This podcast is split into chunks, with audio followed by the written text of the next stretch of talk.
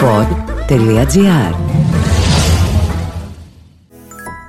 Ήρθαν τα νέα και βελτιωμένα καύσιμα Selvi Power που καθαρίζουν 100% τα κρίσιμα μέρη του κινητήρα για να μεγιστοποιήσουν την απόδοσή του και παράλληλα δίνουν χίλιους επιπλέον πόντους στην All Smart κάρτα σου. Πώς; Μέσω του All Count στο All Smart App που ήρθε και μετράει. Μετράει κάθε λίτρο που βάζεις από τα νέα και βελτιωμένα καύσιμα Selvi Power και μόλις φτάσεις ένα στόχο, σου δίνει αυτόματα χίλιους επιπλέον πόντους Smart. Κατέβασε το All Smart App και ξεκίνα να κερδίζεις ακόμα περισσότερο.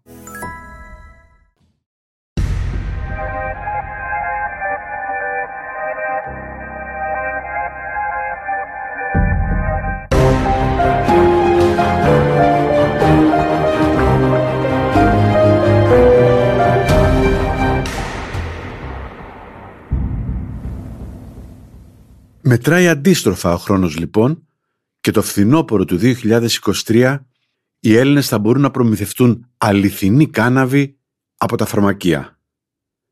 Λέω αληθινή για να την διαχωρίσω από τα προϊόντα CBD που έχουν κατακλείσει περίπτερα και φαρμακεία.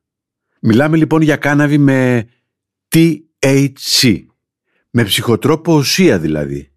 Κάναβη φαρμακευτική, κάναβη ψυχαγωγική, που για να την προμηθευτείς θα θέλεις όμως συνταγή γιατρού. Περιμένοντας λοιπόν αυτές τις κοσμοϊστορικές κατά μία έννοια εξελίξεις, ας θυμηθούμε αποσπάσματα από την τολμηρή εκπομπή των πρωταγωνιστών τον Ιανουάριο του 2022. Τίτλος «Κάναβι το κοινό μας μυστικό».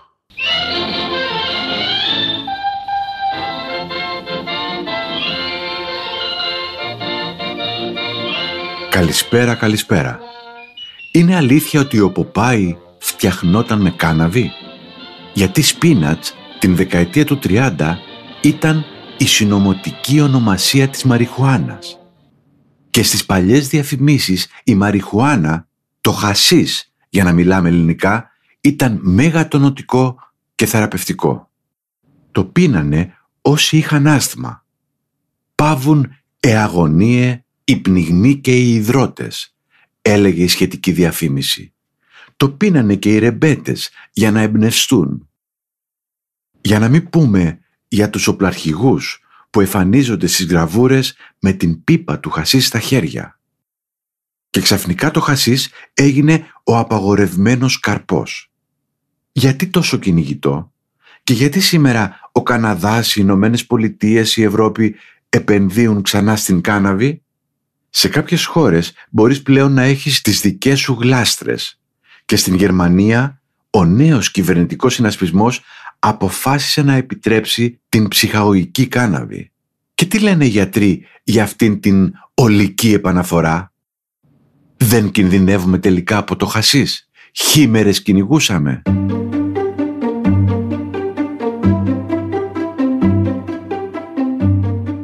Ο Δημήτρης αξίζει να είναι ο πρώτος πρωταγωνιστής σε αυτήν την εκπομπή για την κάναβη.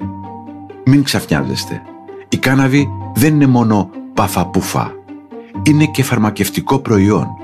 Και ο Δημήτρης είναι ένας από τους καθημερινούς χρήστες φαρμακευτικής κάναβης.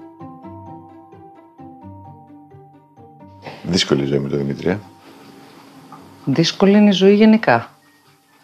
Τα πρώτα χρόνια ήταν σύγκρουση με το μετρό.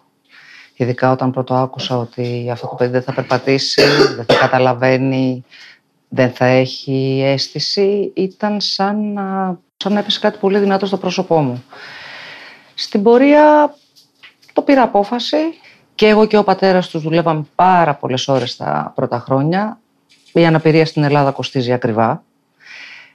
Ε, νομίζω ότι τώρα που τα τελευταία χρόνια με άνεργη μπορώ να αντιληφθώ γιατί κάποιοι γονείς δεν μπορούσαν να ανταπεξέλθουν και να φέρουν τα παιδιά τους σε ένα πολύ καλό επίπεδο. Τι έχεις αντέξει εσύ, τι γινόταν δηλαδή; Ο Δημήτρης γενικά όταν καταφέραμε να τον σηκώσουμε στα πόδια του, όπου το θυμάμαι χαρακτηριστικά έφυγα από το χαλάνδρι γιατί μου είπε ότι έκανε το πρώτο του βήμα φυσικοθεραπευτής, έφτασα στον Περισσό, δεν θυμάμαι τίποτα. Θυμάμαι ότι τον έστησα στο σαλόνι του σπιτιού, έκανε ένα βήμα, έπεσε και το θεώρησα θαύμα. Μετά. Τα δύσκολα αρχίσανε γύρω στα 11. Εκεί ξεκινήσαμε και την εφηβεία, όπου η ένταση και η, όλη αυτή η όρμη να είμαι γρήγορος, να τρέξω, να κάνω, να ράνω, να το πιάνεις, να χαστούκίζει έναν άνθρωπο που πίνει καφέ σε μια καφετέρια ήρεμος και ήσυχος, έγινε μια επιθετικότητα τρομερή Ήταν βίος. Πάρα πολύ και προς εμένα και προς τον μπαμπά του. Ήταν επικίνδυνα βίαιος και προς τον εαυτό του γιατί έσπαγε τζάμια. Αυτό το παιδί που βλέπετε έχει τρομερές δυνάμεις. Τα παιδιά αυτά αναπτύσσουν όλη τους την ένταση στα άκρα τους. Είχε τύχει να μου σπάσει με το εσωτερικό της παλάμης του τη δίπλη τζαμαρία. Ε, Πολλές φορές πέφταμε και οι δύο γονείς επάνω να τον εκκινητοποιήσουμε. Αυτό μπορεί να συνέβαινε 24 ώρα, να μην σταμάταγε. Μέχρι το ότι μπορεί να έχει δει τον αδερφό του ή εμένα που δεν μπορείς να τα αντιμετωπίσεις. Είναι πάρα πολύ εκρηκτικό. Είναι πολύ δυν- βίαιο και δυνατό. Εκεί χάνεις και όλους σου τους ανθρώπους έτσι. Δηλαδή γύρω στα 11 με 12 χρόνια αρχίζουν να φεύγουν οι φίλοι. Πολύ δύσκολα με τους συγγενείς. Πολύ δύσκολα να βγεις έξω. Γιατί δεν ξέρεις πώς θα γίνει η έκρηξη και που θα συμβεί και Και πότε ανακαλύψεις την κάναβη; Ανακάλυψα την κάναβη πολύ αργότερα. Ξεκινήσαμε με τον ψυχίατρο, με τη συμβατική ιατρική. Δώσαμε αντιψυχωσικά. Ένα παιδί, σαν το Δημήτρη, θα πρέπει εγώ να πω στο γιατρό εάν του προκαλεί ζάλι, εάν του προκαλεί τρέμουλο στα πόδια του. Αλλά αυτό πρέπει να το κάνω εγώ. Στην ουσία έχω δύο μυαλά. Ένα είναι το δικό μου και ένα είναι ότι παρακολουθώ μονίμως έναν Δημήτρη που πρέπει να ξέρω αν πονάει το δάχτυλο του ποδιού χωρίς να μπορεί να μου το πει. Γιατί δεν υπάρχει και αίσθηση στον πόνο στη συγκεκριμένη κατάσταση. Πήραμε, α, για Ναι. την ακρίβεια είχε Σε σπάσει λίγο. συντριπτικά το χέρι του και με πήραν από το σχολείο και μου λένε το παιδί είναι καλά. Όταν λέμε συντριπτικά, ένα οστό εδώ, ένα οστό εδώ. Και το παιδί γέλαγε. Και πάω στο διευθυντή μου και του λέω: Φεύγω. Το παιδί έχει κάτι σοβαρό γιατί γελάει. Εσύ δεν έχεις μια εμπειρία από κάνναβη; Από τους φίλους μου που ήξερα, στα Πατήσια μεγάλωσα, εντάξει, ήξερες ότι είναι ναρκωτικό, Μέχρι εκεί. είναι οι χασικλήδες, είναι πέρα από τα πρεζάκια, είναι αυτοί που παίρνανε χάπια, τους βλέπαμε, πώς ερνόντουσαν, οκ, εντάξει, αυτό. Για την κάνναβη τι έγινε. Είχα αρχίσει ήδη να ψάχνουμε στο εξωτερικό από κάποιες μητέρες που σε κάποιες χώρες είχαν μπει στη διαδικασία να δώσουν στα παιδιά τους κάνναβη. Γνώριζα την ε, πρόεδρος του Συλλόγου Μαμάκα, την κυρία Πόητρας, η οποία μου είχε πει ότι πιθανόν στο Δημήτρη να βοηθούσε, γιατί με τα φάρμακα δεν βγάζα άκρη. Με την κάνναβη, καταρχήν για να μην μπερδευόμαστε, η κάναβη είναι μία. Οι ουσίες της είναι δύο. Για εμπορικούς λόγους έχει βγει η CBD, η οποία κάνει πάρα πάρα πάρα πάρα πολύ καλό και σε πολλές περιπτώσεις μπορεί να λειτουργήσει. Στον Δημήτρη όχι. Στο Δημήτρη όχι. Όπως και σε κάποιους άλλους ανθρώπους δεν μπορεί να λειτουργήσει η THC αντίστοιχα. Ή σε εμένα που έχω κάνει μια μονοπολική αγχώδης διαταραχή λόγω των χρόνων της κούρασης, δεν μπορώ να πάρω κάναβη. Ναι, αλλά όλα αυτά τα ανακαλύπτεις ουσιαστικά μόνη σου. Εντελώς. Δεν υπάρχει κάποιος γιατρός, Τα χρόνια κάποιο εκείνα κέντρο όχι. να σε συμβουλεύσει ότι κάνει αυτό, μην κάνεις το άλλο. όχι. Πας ψάχνοντας στο ίντερνετ. Άρχισα να διαβάζω τόσα πολλά πράγματα περί δοσολογίας. Το να πάρεις το ρίσκο και να ξεφύγεις από τη συμβατική ιερα- ιατρική θα πρέπει να παίξεις πάρα πολύ και με τους δαιμονές σου και με τις φοβίες σου. Γιατί κακά τα ψέματα στην Ελλάδα είναι τεράστιο το ταμπού απάνω στο θέμα. Από την πρώτη στιγμή που έδωσα μία σταγόνα κάναβη, δηλαδή ένα μιλιγκράμμ στο Δημήτρη, είδα ένα διαφορετικό παιδί. Είδα ένα παιδί χωρίς υποτονία, ίσως σταδιακά την πλάτη, το παιδί αυτό άρχισε να έχει μια καλύτερη επικοινωνία ως προς το να είναι πιο σταθερός στο να σε ακολουθήσει και να σε παρακολουθήσει. Και μειώνεις ουσιαστικά τη βία και τις εκρήξεις. Ναι. Αυξάνεις και τη συγκέντρωση. Εφόσον μειώνεις την ένταση, η- η βία και οι εκρήξεις προέρχονται από μια συνεχόμενη έκρηξη και από μια κατάσταση όπου ένας άνθρωπος δεν μπορεί να μιλήσει, δεν έχει επαφές, δεν έχει φίλους, κάνει 35 χιλιόμετρα να πάει σχολείο, να γυρίσει και να παραμείνει πάλι στο σπίτι του. Και ταυτόχρονα μετά τα τελευταία χρόνια της κρίσης που και οι δύο γονείς μείναμε άνεργοι, ο Δημήτρης δεν έχει ούτε τις απογευματινές δραστηριότητες. Ο γιατρός του τι λέει, το δέχεται; Ο γιατρός του το ακούει. Τώρα το ακούνε. Ε, υπάρχουν γιατροί που πλέον ε, το συνιστούν κιόλας. Δεν είναι εύκολο να πάρει θέση ένας γιατρός έτσι όπως είναι το νομικό πλαίσιο. Σωστό, φοβάται. Και εγώ φοβάμαι. Και δεν είναι ότι φοβάμαι για μένα. Γιατί αν εμένα μου συμβεί κάτι αύριο το πρωί, έχω άλλο ένα παιδί, το οποίο ένα μέρος του θα αναλάβει την ευθύνη του. Αυτό το παιδί θα συνεχίσει να πάει παράνομα όπως πάω εγώ εφόσον έχω βρει μια θεραπεία στο Δημήτρη. Γιατί; Την πρώτη φορά που είπες στο γιατρό για την κάναβη, φρίκανε. δεν υπήρχε, όχι, δεν υπήρχε καμία αντίδραση στο δικό μου γιατρό. Α. δεν υπήρχε καθόλου Ήσουν τυχερή. διαφωνία. Ναι, εγώ ήμουν τυχερή. Ευτυχώς όμως έχουμε ξεκινήσει. Έχουμε ξεκινήσει με γιατρούς, νευρολόγους, παιδονευρολόγους που και αρχίζουν και το ακούνε και αρχίζουν και διαβάζουν. Και το βασικότερο έχουμε πια πολλές έρευνες. Νομίζω ότι και στην Ελλάδα σταδιακά θα αρχίσουν και να επενδύουν πάνω σε αυτό το κομμάτι. Το Και μόνο που μας πολυεθνικές. μένει είναι να έχουμε και νόμιμα νόμιμα τα φάρμακα εδώ. Το πρόβλημα είναι ότι θα πρέπει να γίνει κάτι από το κράτος, όπου με κάποιο τρόπο, έστω και με δικό μου κόστος, να μπορώ να του χορηγώ νόμιμα το φάρμακό του και να ξέρει το κράτος ότι αυτό το παιδί, για να είναι καλά, πρέπει να παίρνει φαρμακευτική κάναβη. Το αν θα νομιμοποιηθεί η κάναβη γενικώς Δεν είναι κάτι που δεν σε είναι αφορά. κάτι που με αφορά. Αλλά ξέρω ότι είναι πάρα πολλά παιδιά που πέραν της CBD έχουν ανάγκη και από την άλλη ουσία και δυστυχώς δεν μπορούν. Μακάρι να μπορούσα να είχα ανακαλύψει σε πολύ μικρότερη ηλικία την κάναβη για τον Δημήτρη. Ίσως είχα καταφέρει πολύ περισσότερα πράγματα. Πάντως ο Δημήτρης είναι ένας άλλος Δημήτρης της τελευταίας εξαετίας. Έξι χρόνια είναι αυτό. Περίπου έξι χρόνια, ναι. Είμαστε έξι χρόνια με την κάναβη. Το ταμπού πρέπει να σπάσουμε. Συνεννοείται τώρα πάντως. Ο Ε, Δημήτρης στοιχειοδός. καταλαβαίνει, όχι καταλαβαίνει τα πάντα. Το κερδίσαμε με την κάναβη. Υπάρχει μια επαφή με τις οικογένειες που έχετε Ναι, περίπου τα ίδια προβλήματα και το ίδιο αίτημα; ναι. Το κακό ξέρεις ποιο είναι. Ήθελα να σου μιλήσει και μια μητέρα πιο νεότερη. Φοβούνται πάρα πολύ. Φοβούνται τι θα πούν τα παιδιά, τι θα πούν οι πεθεροί Οι και τι θα γείτονες; πει η γειτονιά. Και αν η Γιατί γειτονιά αν πούν- μάθει ότι το παιδί πίνει χασίσι, Άρα και τι δεν θα δίνεις για να αλλάξεις την οτροπία του κόσμου, ε; θα ήθελα να αλλάξει η νοοτροπία του Έλληνα γενικά. Απέναντι στην αναπηρία, απέναντι στον εαυτό του, απέναντι σε πράγματα που μπορούν να τον βοηθήσουν. Αν λίγο προσπαθήσουμε, λίγο ο καθένας μας και καταλάβουμε τον απέναντί μας, τότε θα αλλάξει πάρα πολύ αυτή η χώρα. Εγώ στηρίζομαι πάρα πολύ στους νέους ανθρώπους. Στην αποδοχή των παιδιών αυτών που δεν είναι χρήστες, Εσύ πλέον λες καθαρά στους ανθρώπους Ναι. που αντιμετωπίζουν σχεδόν παρόμοια προβλήματα. Είσαι ειλικρινής, τους λες ότι έχεις καταφύγει στην κάναβη ή το κρύβεις κι εσύ; Ε, θα πω ότι το παιδί αυτό πίνει κάναβη. Θα το πω. Δεν θα φοβηθώ. Φοβάμαι μέσα μου βαθιά, αλλά στην τελική τι έγινε, θα τον πάρω μαζί μου στη φυλακή. Ε, Θα μας φέρουν και το φάρμακό μας. Ε, καλά, πάρα. Εγώ ξέρω ότι έχω ένα υγιέστατο παιδί αυτή τη στιγμή και έχει Πάρα. κερδίσει τεράστιο ποσοστό της αυτονομίας του. Και εγώ έχω ηρεμήσει. Και ο άντρας μου με μένα και ο μεγάλος μου ο Ε, γιος πάμε, πάμε. μπορεί να Πάμε, τον ναι. πάρει να πάνε για ένα καφέ. Κάτι που δεν μπορούσε να το κάνει.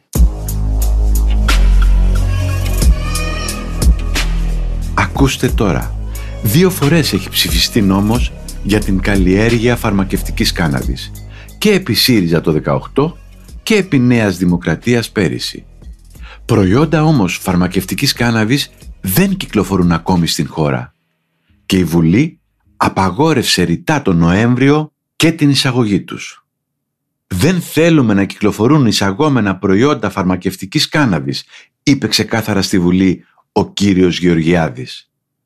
Τις άδειες για καλλιέργεια δηλαδή τις δώσαμε μόνο και μόνο για να έχουμε κέρδος από την παραγωγή ενός περιζήτητου στο εξωτερικό προϊόντος.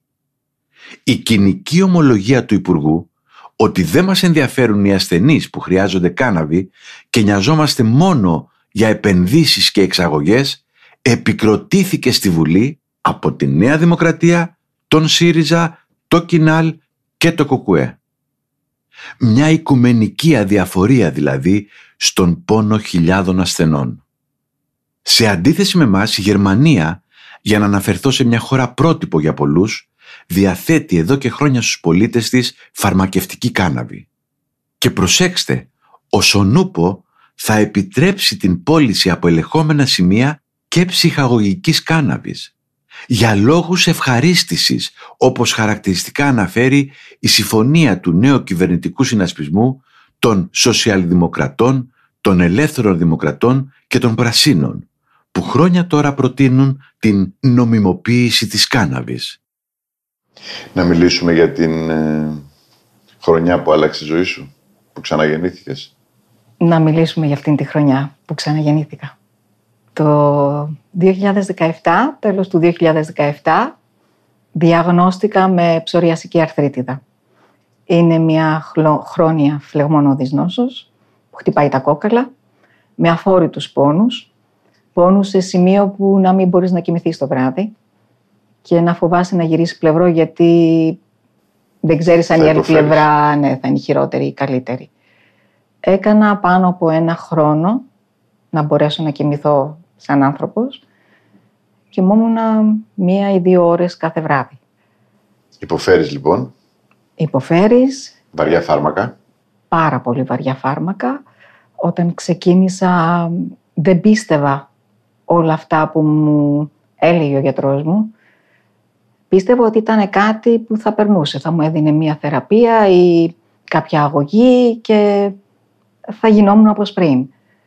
Όταν λοιπόν του είπα γιατρέ αυτό θα περάσει, μου λέει Άννα μου είναι μία χρόνια φλεγμονώδης νόσος. Αυτό θα το έχεις και μου έφυγε η γη κάτω από τα πόδια μου. Δεν το πίστευα ότι μου έγινε. Και του λέω πώς έτσι, έτσι ξαφνικά; Και μου λέει έτσι ξαφνικά γίνονται αυτά. Πριζώσουνα. Πήρα φάρμακα πολύ βαριά. Πήρα πολύ μεγάλες δόσεις ε, μεθοτρεξάτη, κορτιζόνη, πολύ μεγάλες δόσεις. Και κάναμε κάποιες εξετάσεις για να δουν αν ήμουν συμβατή, να μπορέσουν να με βάλουν ε, σε ανοσοκαταστολή, όπου μετά τα αποτελέσματα ξεκίνησα τον πρώτο βιολογικό παράγοντα. Είχα ελπίδα, είχα μεγάλη ελπίδα και πίστευα ότι όλο, όλος αυτός ο εφιάλτης θα τελείωνε εκεί. Δεν τελειώνει όμως. Χειροτέρευε και μέσα σε όλο αυτό το πόνο της ψωριασικής αρθρίτιδας ήρθαν και προσθεθήκανε και ε, όλες οι, οι παρενέργειες των φαρμάκων. Δηλαδή είμαι από τους ανθρώπους δυστυχώς που δεν δέχονται φαρμακευτική αγωγή. Κάθε εβδομάδα έκλεινε και ένας διακόπτης από το σώμα μου. Και όταν πια πήγα στο γιατρό μου για να με δει μετά από περίπου ένα μήνα, δύο μήνες, ε, είχα αρχίσει και παρέλεια. Είχα αρχίσει και έχανα το αριστερό μου πόδι, δεν μπορούσα να ισιώσω, η πόνη ήταν αφόρητη, ε, είχα ακράτεια, ήταν μεγάλη ντροπή αυτό για μένα. Δεν ήξερα τι να κάνω. Όλα μαύρα. Όλα μαύρα. Όλα μαύρα σε μια ζωή όμως που ήθελες να είναι κανονική. Είχες τρία παιδιά, σπούδαζε. Είχα τρία παιδιά που σπουδάζανε, Ναι. είχα τρία παιδιά που τρία αστέρια έχω. Τα καμαρώνω και χαίρομαι που μπόρεσα και τα έφτασα εκεί που βρίσκονται τώρα. Ε, είχα τη ζωή μου, είχα τον αθλητισμό μου, είχα τους χορούς μου. Ναι, το λέω αυτό για να τονίσω ότι είχες, ας το πούμε, μια κανονική όμορφη ζωή. Δεν είναι κάτι που σε βάραινε πολύ ψυχολογικά ώστε να αποδώσεις μερικά πράγματα στο εσωτερικό σου κόσμο. Ήταν όλα καλά. Ήταν όλα πάρα πολύ καλά. Πάμε να δούμε πώς κάνεις όμως τη μαύρη μέρα άσπρη μέρα. Πώς ανακαλύπτεις εσύ μια γυναίκα της επιστήμης, ε, με οικογένεια, με τρία παιδιά, σπουδάζει γιατρός ο ένας. Πώς ξαφνικά εσύ ανακαλύπτεις την κάναβη; Ο ένας από τους γιατρούς μου που τότε έψαχνα να δω γιατί παρέλεια γυρνάει και μου λέει για κάτι ασθενή σαν και σένα παλεύουμε να γίνει η κάναβη νόμιμη στην Ελλάδα. Και του λέω τι λες βρε γιατρέ τώρα, εγώ δεν, δεν γνώρισα την κάναβη στα 15 μου, στα 55 Στην μου. θα τη- επανάσταση της Βιβλίας. Οπότε ξέρεις, λίγο παραξενεύτηκα. εσύ καμία επαφή. με Καμία, την κάναβη. απολύτως καμία επαφή και Ούτε όχι ένα μόνο... τσιγάρι λύκης στις Τίποτα, παρέες, ποτέ, τίποτα, ποτέ, τίποτα. ποτέ, ποτέ, ούτε σαν- Ένας άλλος κόσμος. Ναι. Όταν είδα ότι και το δεύτερο σχήμα που μου έδωσε ο, ο ρευματολόγος μου μου έκανε άλλες παρενέργειες πολύ πιο σοβαρές, δηλαδή άρχισε να μου κάνει καρκινοπάθειες, καρκινογενέσεις στο στήθος, όπου εκεί πια λέω εντάξει δεν θα πάω να γλιτώσω από τους πόνους και να φύγω από καρκίνο. Ε, άρχισα να το ψάχνω. Μπήκα σε μια ομάδα της κάναβης στο, στο, στο facebook και ψάχνοντας και ρωτώντας εμφανίστηκε κάποια στιγμή η κυρία Πόητρας μπροστά μου και μου λέει τι θέλεις, τι ψάχνεις; Και της είπα τον πόνο μου. Ήταν το, το σημείο που για μένα άλλαξε η ζωή μου. Με πίστεψε, την πίστεψα και λέω εντάξει θα πεθάνω που θα πεθάνω, ας δοκιμάσω και αυτό. Εκεί ήμουνα. Και μπήκες σε θεραπεία φαρμακευτικής κάναβης. Όταν ξεκίνησα 13 Οκτωβρίου του 18 τα λάδια μου, ήταν το σημείο 0 για μένα. Η φλεγμονή μου τότε ήταν νομίζω στο 21 μισό, 1,5 μήνα μετά είχε πάει στο 14,5 χωρίς κανένα φάρμακο, κανένα αντιφλεγμονώδες, ούτε μεθοτρεξάτες, ούτε κορτιζόνες. Και πάω τις εξετάσεις μου στο γιατρό και τις κοίταγε και με κοίταγε. Μου λέει, σε γνωρίζω, ξέρω ποια είσαι. Το βλέπω και δυσκολεύομαι να το πιστέψω. Μικρή παρένθεση. Πού βρίσκεις εκείνη την εποχή τα λάδια; Δυστυχώς δεν υπάρχουν στην Είναι Ελλάδα. παράνομα δηλαδή. Ναι. Αναγκάζομαι λοιπόν να στραφώ στο εξωτερικό σε γιατρούς οι οποίοι συνταγογραφούν την ε, φαρμακευτική κάναβη για να μπορέσω εγώ να πάρω το φαρμακό μου και να το φέρω στην Ελλάδα ενώ η Βουλή μας έχει ψηφίσει ένα νόμο εδώ και πολλά χρόνια όπου επιτρέπει τη χρήση της φαρμακευτικής κάναβης για τους ασθενείς σαν και εμένα. Αλλά δεν την έχουμε. Δεν την έχουμε και μπορώ να πω ότι οι ίδιοι μου οι γιατροί μου λέγανε άντε Άννα πότε θα ελευθερωθεί να μπορέσουμε κι εμείς να συνταγογραφήσουμε; Ε, ήμουνα το πειραματόζωο του εαυτού μου βασικά γιατί και εγώ θα ήθελα το γιατρό μου να είναι από πίσω μου να με στηρίζει και να με συμβουλεύει και να μου αυξάνει, να μου μειώνει, να νιώθω ασφάλεια. Ε, και αναγκάστηκα να το κάνω όλο αυτό μόνη μου και να πάρω την ευθύνη του εαυτού μου. Από τη μία φοβάσαι να το κάνεις, αλλά από την άλλη έμαθα να μην φοβάμαι το φόβο μου και να προχωράω μπροστά, προκειμένου να είμαι καλά και να, να βρίσκω λύσεις. Ο ψήθυρος ότι αυτή παίρνει κάναβη, έστω και σε σταγόνες, υπήρξε, σε ενόχλησε; Υπήρξε πιο πολύ από τους δικούς μου ανθρώπους που μου λέγανε «Μα τώρα τι θα πει ο κόσμος» και λέω «Τι θα πει ο κόσμος, Πε- πεθαίνω». Δηλαδή, τι μπορεί να πει ο κόσμος όταν με βλέπουνε πως ήμουνα, με ξέρανε πως ήμουνα και ξέρουν πως είμαι τώρα. Και μάλιστα προχθές κάποια από τους ασθενείς μου, από τις ασθενείς μου στη Ρόδο μου λέει «Εάν κάποιος έχει αμφιβολία να έρθει να ρωτήσει εμένα που το έζησα όλο» Που σε είδα πως ήσουν. που σε είδα πως ήσουν και σε και βλέπω σε τώρα βλέπω τώρα. χαμογελαστή. Ναι. Είναι πολύ μεγάλο κρίμα. Είναι αμαρτία να μην μπορούμε οι ασθενείς να έχουμε πρόσβαση στο φάρμακό μας. Και ειλικρινά πιστεύω ότι από τη στιγμή που απελευθερώθηκε εξ ολοκλήρου, σχεδόν πια εξ ολοκλήρου στην Αμερική και, και στην Ευρώπη, πρέπει και εμείς να ακολουθήσουμε. Η- Γιατί να, να ψάχνουμε εμείς οι ασθενείς οπουδήποτε να βρούμε το φάρμακό μας, ενώ υπάρχει νομοθεσία. Πρέπει οι γιατροί να μπορούν να μας το συνταγογραφούν. Πρέπει γιατί το είδα με τα μάτια μου. Ήμουν απαράληπτη. Ο γιατρός ο οποίος ε, με χειρούργησε στο στήθος, όταν πήγα και τον πρωτογνώρισα και του αναγκαστικά του είπα όλο μου το ιστορικό, Και όλη την αλήθεια. και όλη την αλήθεια βέβαια, γυρνάει και μου λέει είσαι πολύ τυχερή που γνώρισες την κάναβη μόνη σου και σου τέριαξες σαν θεραπεία. Και του λέω τι εννοείς γιατρέ, μου λέει να στο θέσω αλλιώς. Φαντάσου τον εαυτό σου παράλυτο να σφαδάζεις από τους πόνους σε ένα κρεβάτι από την ψωριασική αρθρίτιδα και να μην μπορούμε να σου δώσουμε φάρμακα γιατί θα κάνεις καρκίνο. Εκεί ήμουνα. Δεν είναι πανάκια Όχι, η κάναβη. όχι. Αλλά είναι μία λύση που πρέπει να υπάρχει και πρέπει να είναι μέσα στη βεντάλια του ασθενή. Βέβαια. Και υπάρχουν μελέτες σε όλα τα κράτη και υπάρχουν εργαστηριακές μελέτες και μεταφρασμένες και μπορεί κάλλιστα να, να συνοδεύσει ε, τις ε, φαρμακευτικές αγωγές των ασθενών. Και τέλος πάντων, όταν ιατρικά συστήματα όπως ας πούμε του Καναδά, που είναι από τα κορυφαία του κόσμου, Ναι. έχουν εντάξει την κάναβη στο πλωστάσιο για την αντιμετώπιση ασθενειών, ε, είναι λίγο κομπλεξικό στην Ελλάδα να επιμένουμε ότι θα είμαστε τελευταίοι σε αυτήν την αλλαγή που έρχεται.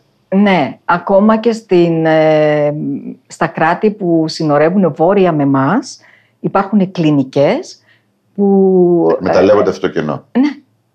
Γιατί όχι η Ελλάδα, γιατί πρέπει εμείς οι ασθενείς να ψάχνουμε μόνοι μας να βρούμε τη λύση μας; Χριστί, δεν θέλω να σε τρομάξω, αλλά μετά από αυτή την εκπομπή θα αλλάξει λίγο η ζωή σου. Δηλαδή, τι εννοώ, ότι θα υπάρχουν πολλοί άνθρωποι που θα σε ρωτάνε, συνέβη πραγματικά; Είσαι αποφασισμένη γι' αυτό; Είναι η αλήθεια. Ναι. Είναι η αλήθεια, Σταύρο. Και νομίζω ότι αποφάσισα να την πω την ιστορία μου.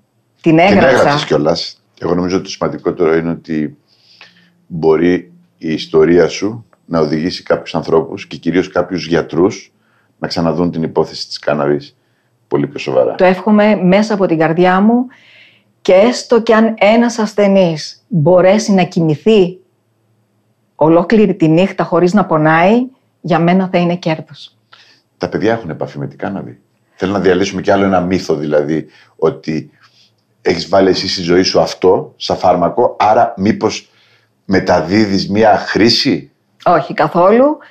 Και είναι τόσο χαρούμενα που με βλέπουν έτσι σήμερα που έχει αλλάξει η ζωή μου μέσα στην οικογένεια. Ήρθαν τα νέα και βελτιωμένα καύσιμα Selvi Power που καθαρίζουν 100% τα κρίσιμα μέρη του κινητήρα για να μεγιστοποιήσουν την απόδοσή του και παράλληλα δίνουν χίλιους επιπλέον πόντους στην All Smart κάρτα σου. Πώς; Μέσω του All Count στο All Smart App που ήρθε και μετράει. Μετράει κάθε λίτρο που βάζεις από τα νέα και βελτιωμένα καύσιμα Selvi Power και μόλις φτάσεις ένα στόχο, σου δίνει αυτόματα χίλιους επιπλέον πόντους Smart. Κατέβασε το All Smart App και ξεκίνα να κερδίζεις ακόμα περισσότερο.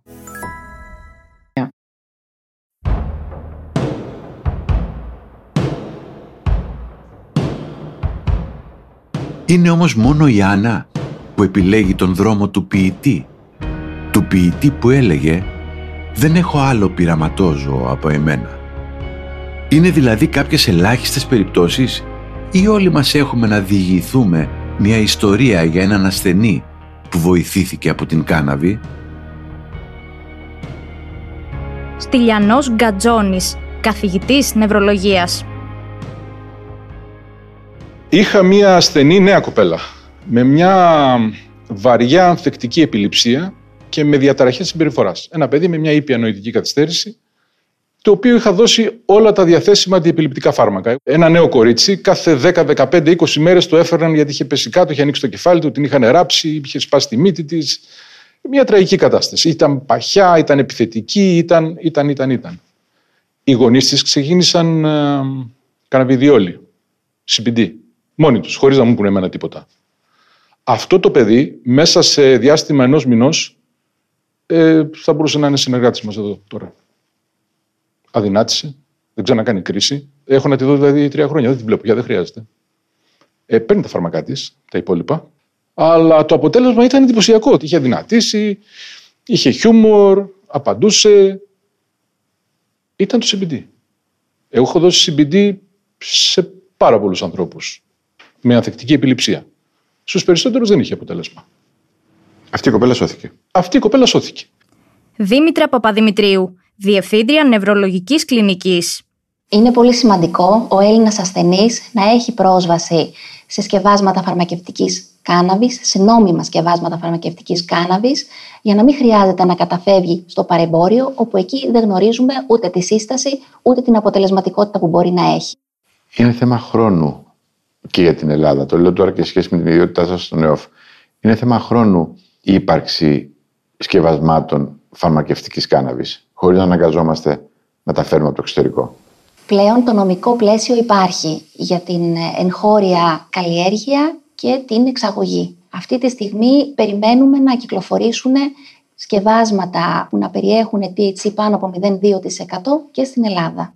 Άννα Εφρεμίδου, καθηγήτρια ογκολογίας.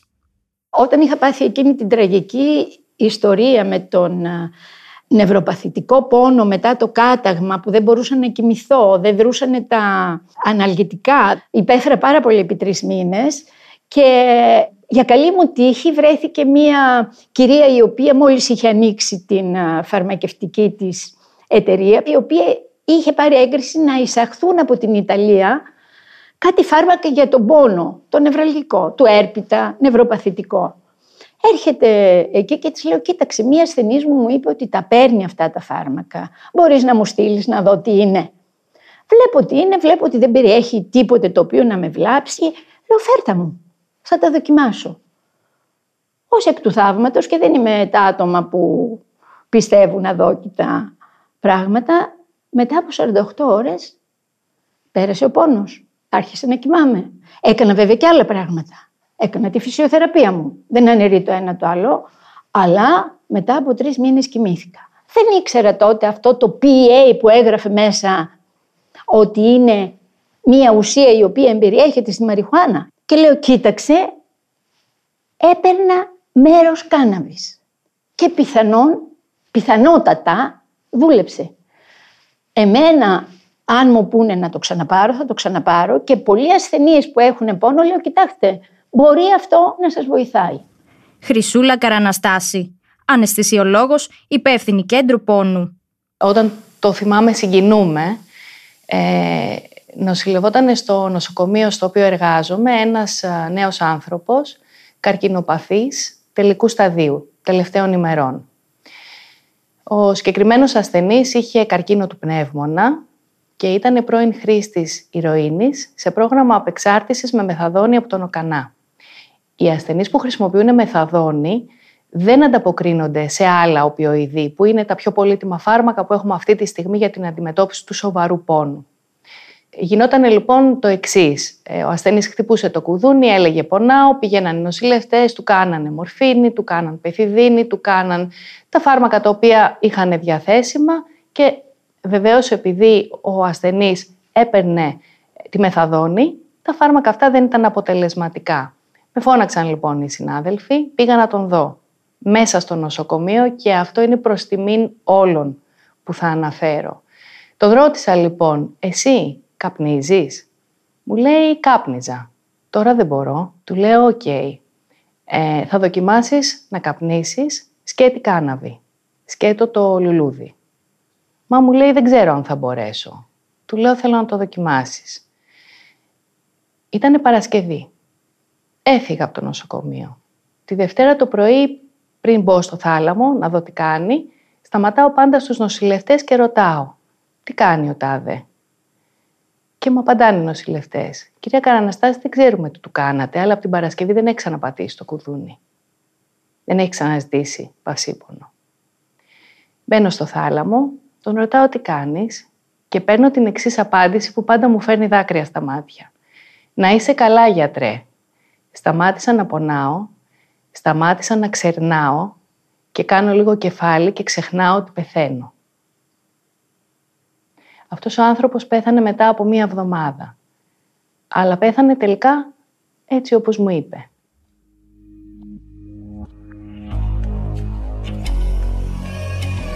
Συνεχώς, στην διάρκεια αυτής της έρευνας, ακούγαμε από ασθενείς αλλά και από γιατρούς ένα γυναικείο όνομα.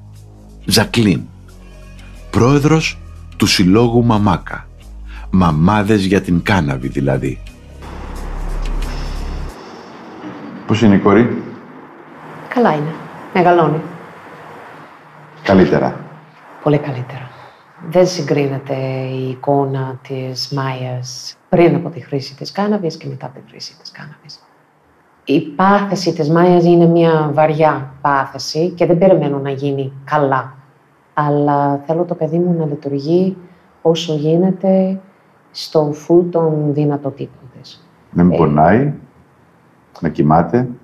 Ω, μεγάλο θέμα ο ύπνος. Για πολλά χρόνια είχαμε τεράστιο θέμα στο σπίτι μας. Μπορώ να πω ότι η οικογένεια στην ουσία κοιμάται από τότε που η κόρη μας ξεκίνησε κάναμε.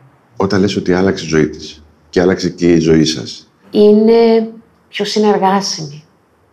Μαθαίνει καλύτερα, εκφράζεται καλύτερα και παίρνει λιγότερα αντιαπηλεπτικά φάρμακα. Το πήρε πολύ σκληρά πολύ δύσκολα φάρμακα, ξεκίνησε με τρία, παίρνει σήμερα, σύμφωνα με τον γιατρό της έγιναν αυτές οι κινήσεις, ε, παίρνει ένα αντιεπιλεπτικό φάρμακο και ό,τι παίρνει από κάναβη.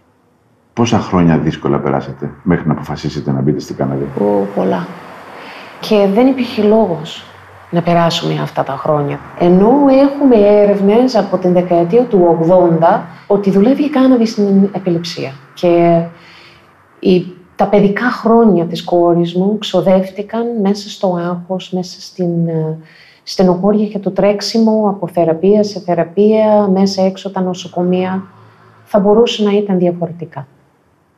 Και για την κόρη σου γίνεις ακτιβίστρια της Κάναδης. Ναι, αυτό έγινε. Συγγνώμη, είναι λίγο προσωπικό, αλλά εσύ είχες κάποια σχέση με την Κάναδη, δηλαδή κάπνιζες εσύ στα νεανικά χρόνια, υπήρχε κάτι που. Εγώ προσωπικά δεν είχα υποκύψει ποτέ στην γοητεία της κάναβης, αλλά όταν άρχισα να ασχολούμαι με το θέμα και έβλεπα πώς οι άνθρωποι έχουν βοηθηθεί χρησιμοποιώντας την κάναβη για την υγεία τους, για βασικά θέματα υγείας, άλλαξα νόμοι, εννοείται.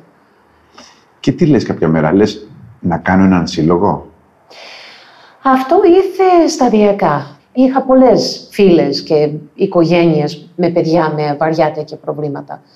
Ε, οπότε άρχισαν και αυτοί να θέλουν να δίνουν κάναβη στα παιδιά τους. Ε, και κάποια στιγμή δημιουργήσαμε την ομάδα στο Facebook και στη συνέχεια κατάλαβα ότι είναι σημαντικό να έχουμε ένα επίσημο σύλλογο που αντιπροσωπεύει τα δικαιώματα των ασθενών ε, και που μπορεί να μπει σε διάλογο με το κράτος και να ξεκινάει να αλλάζει τα πράγματα. Για αρκετά χρόνια έβρισκες φαρμακευτικά προϊόντα της κάναβης στην παρανομία. Μα μόνο παράνομα οι ασθενείς στην Ελλάδα σήμερα μπορούν να προμηθευτούν το φάρμακό τους. Τι κάνετε; Θέλω να το ξεκαθαρίσουμε. Πηγαίνεις στο γιατρό και σου λέει ότι ναι, θα ήταν καλό να πάρει αυτό το σκεύασμα φαρμακευτικής κάναβης η κόρης σου. Ποια είναι η δυσκολία από εκεί και μετά; Η πρώτη δυσκολία είναι αυτό. Να βρούμε έναν γιατρό Που να ξέρει. που να ξέρει και που να είναι σύμφωνος, διότι δεν ενημερώθηκε επίσημα από το κράτος ποτέ κανένας γιατρός σε αυτή τη χώρα ότι έχει το δικαίωμα βάσει του νόμου να γράψει ένα φάρμακο Προϊόν κάναβης. κάναβης. Ακριβώς. Οπότε το πρώτο βήμα είναι αυτό. Α πούμε, τον έχουμε βρει τον γιατρό όμω, ότι είναι ενημερωμένος, ότι τρέχει λίγο, μαθαίνει τους νόμους και ξέρει ότι είναι νόμιμο να σου το πει αυτό. Τι πρόβλημα υπάρχει μετά, Γιατί να καθυστερήσει ο ασθενής να πάρει το φάρμακο αυτό; Πρώτα πρέπει να αποδείξει ότι ο ασθενής έχει πάρει ό,τι υπάρχει από φάρμακο. Για να φτάσει στην κάναβη. Ναι, η κάναβη δεν θεωρείται από τον ΕΟΦ φάρμακο πρώτης γραμμής, οπότε θα πρέπει να είναι ένας ασθενής ο οποίος ήδη έχει, Έχει περάσει. εξαντλήσει τα φάρμακα. Ακριβώς. Εφόσον υπάρχει αυτό, τότε πρέπει να το γράψει ο γιατρός και πρέπει να περάσει από ειδική επιτροπή του ΕΟΠΗ. Εάν δεν εγκριθεί, τελείωσε. Έχουμε εγκρίσεις μέχρι τώρα για δύο ασθενείς, οπότε έχει τώρα κάνει τη μισή δουλειά ο ασθενής.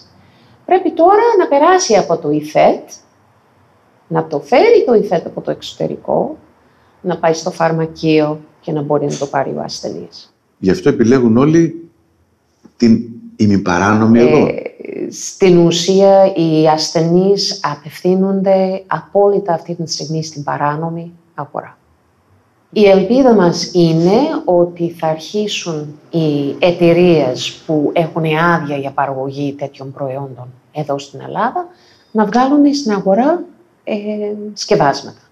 Αλλά από ό,τι μου λένε δεν έχουμε ελπίδα ούτε για το 22. Καθυστερεί. Το 23 και βλέπουμε. Πόσοι άνθρωποι αναζητούν φαρμακευτική κάναβη; Έχεις στο μυαλό σου ένα νούμερο; Η ομάδα μας στο Facebook έχει 24.000 άτομα. Οι άνθρωποι που θέλουν τα παράνομα όμως είναι π- χιλιάδες που μπορούν να βοηθηθούν. Δεν το θέλουν για άλλο λόγο, το θέλουν για την υγεία τους. Αν ζούσατε στον Καναδά, Ω, πολύ διαφορετικά τα πράγματα. Στο Καναδά τώρα η κάναβη είναι νόμιμη για χρήση οποιονδήποτε θέλει πάνω από 19 χρονών. ακόμη και για εφορικούς λόγους, όχι μόνο φαρμακευτική. Ακόμη και για φορικούς. ε, Πρόγραμμα για ιατρική χρήση στο Καναδά έχουμε εδώ και 20 χρόνια. Και σε πολλές χώρες του κόσμου.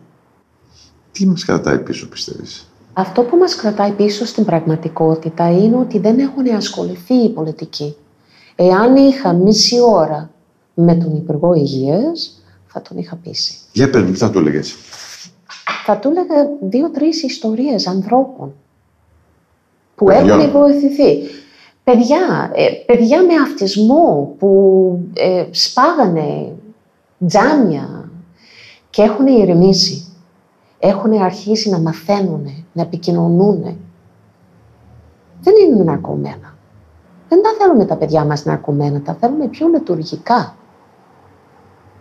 Ποιες είναι οι άμεσες κινήσεις που πρέπει να γίνουν για να αλλάξει αυτή τη στιγμή το καθεστώς; Η σοβαρή κίνηση και η υπεύθυνη κίνηση από την πολιτεία θα ήταν να φτιάχνει ένα οργανισμό που ασχολείται μόνο με την κάναβη. Με την ιατρική χρήση, την εφορική χρήση, την βιομηχανική χρήση. Κάθε φορά που πάμε σε ένα Υπουργείο να λύνουμε ένα πρόβλημα, πετάνε το μπαλάκι σε κάποιο άλλο Υπουργείο. Εάν κάτσουν σε ένα τραπέζι μαζί μας, μπορούμε να τους πούμε τι χρειάζεται. Να μπει μια τάξη, να φορολογείται και να μπορώ να πάω σε φαρμακείο ή σε ειδικό κατάστημα και να ξέρω ότι αυτό που αγοράζω είναι πιστοποιημένο, είναι ασφαλές και κυρίως δεν το αγοράζω στην πλατεία.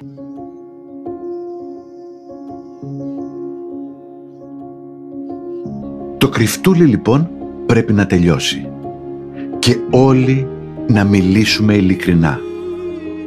Η χρήση παράνομων και επικίνδυνων ουσιών αλλά και του σκληρού αλκοόλ εξαπλώνεται σαν φωτιά στα σχολεία. Τα τροχαία λόγω αλκοόλ, θυμίζω, είναι η πρώτη αιτία θανάτου των νέων.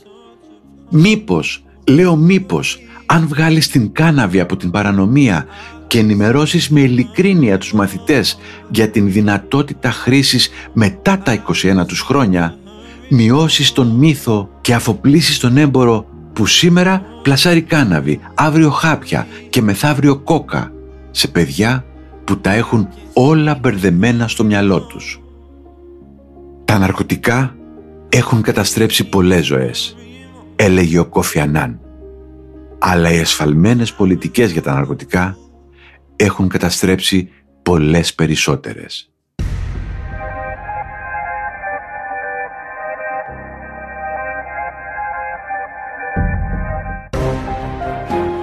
Ήταν το podcast «Πρωταγωνιστές» με τον Σταύρο Θεοδωράκη. Δημοσιογραφική επιμέλεια Μαριάννα Χιονά. Στους ήχους ο Γιώργος Βαβανός. Το podcast αυτό βασίστηκε στους πρωταγωνιστές που προβλήθηκαν στην τηλεόραση του Α τον Ιανουάριο του 2022.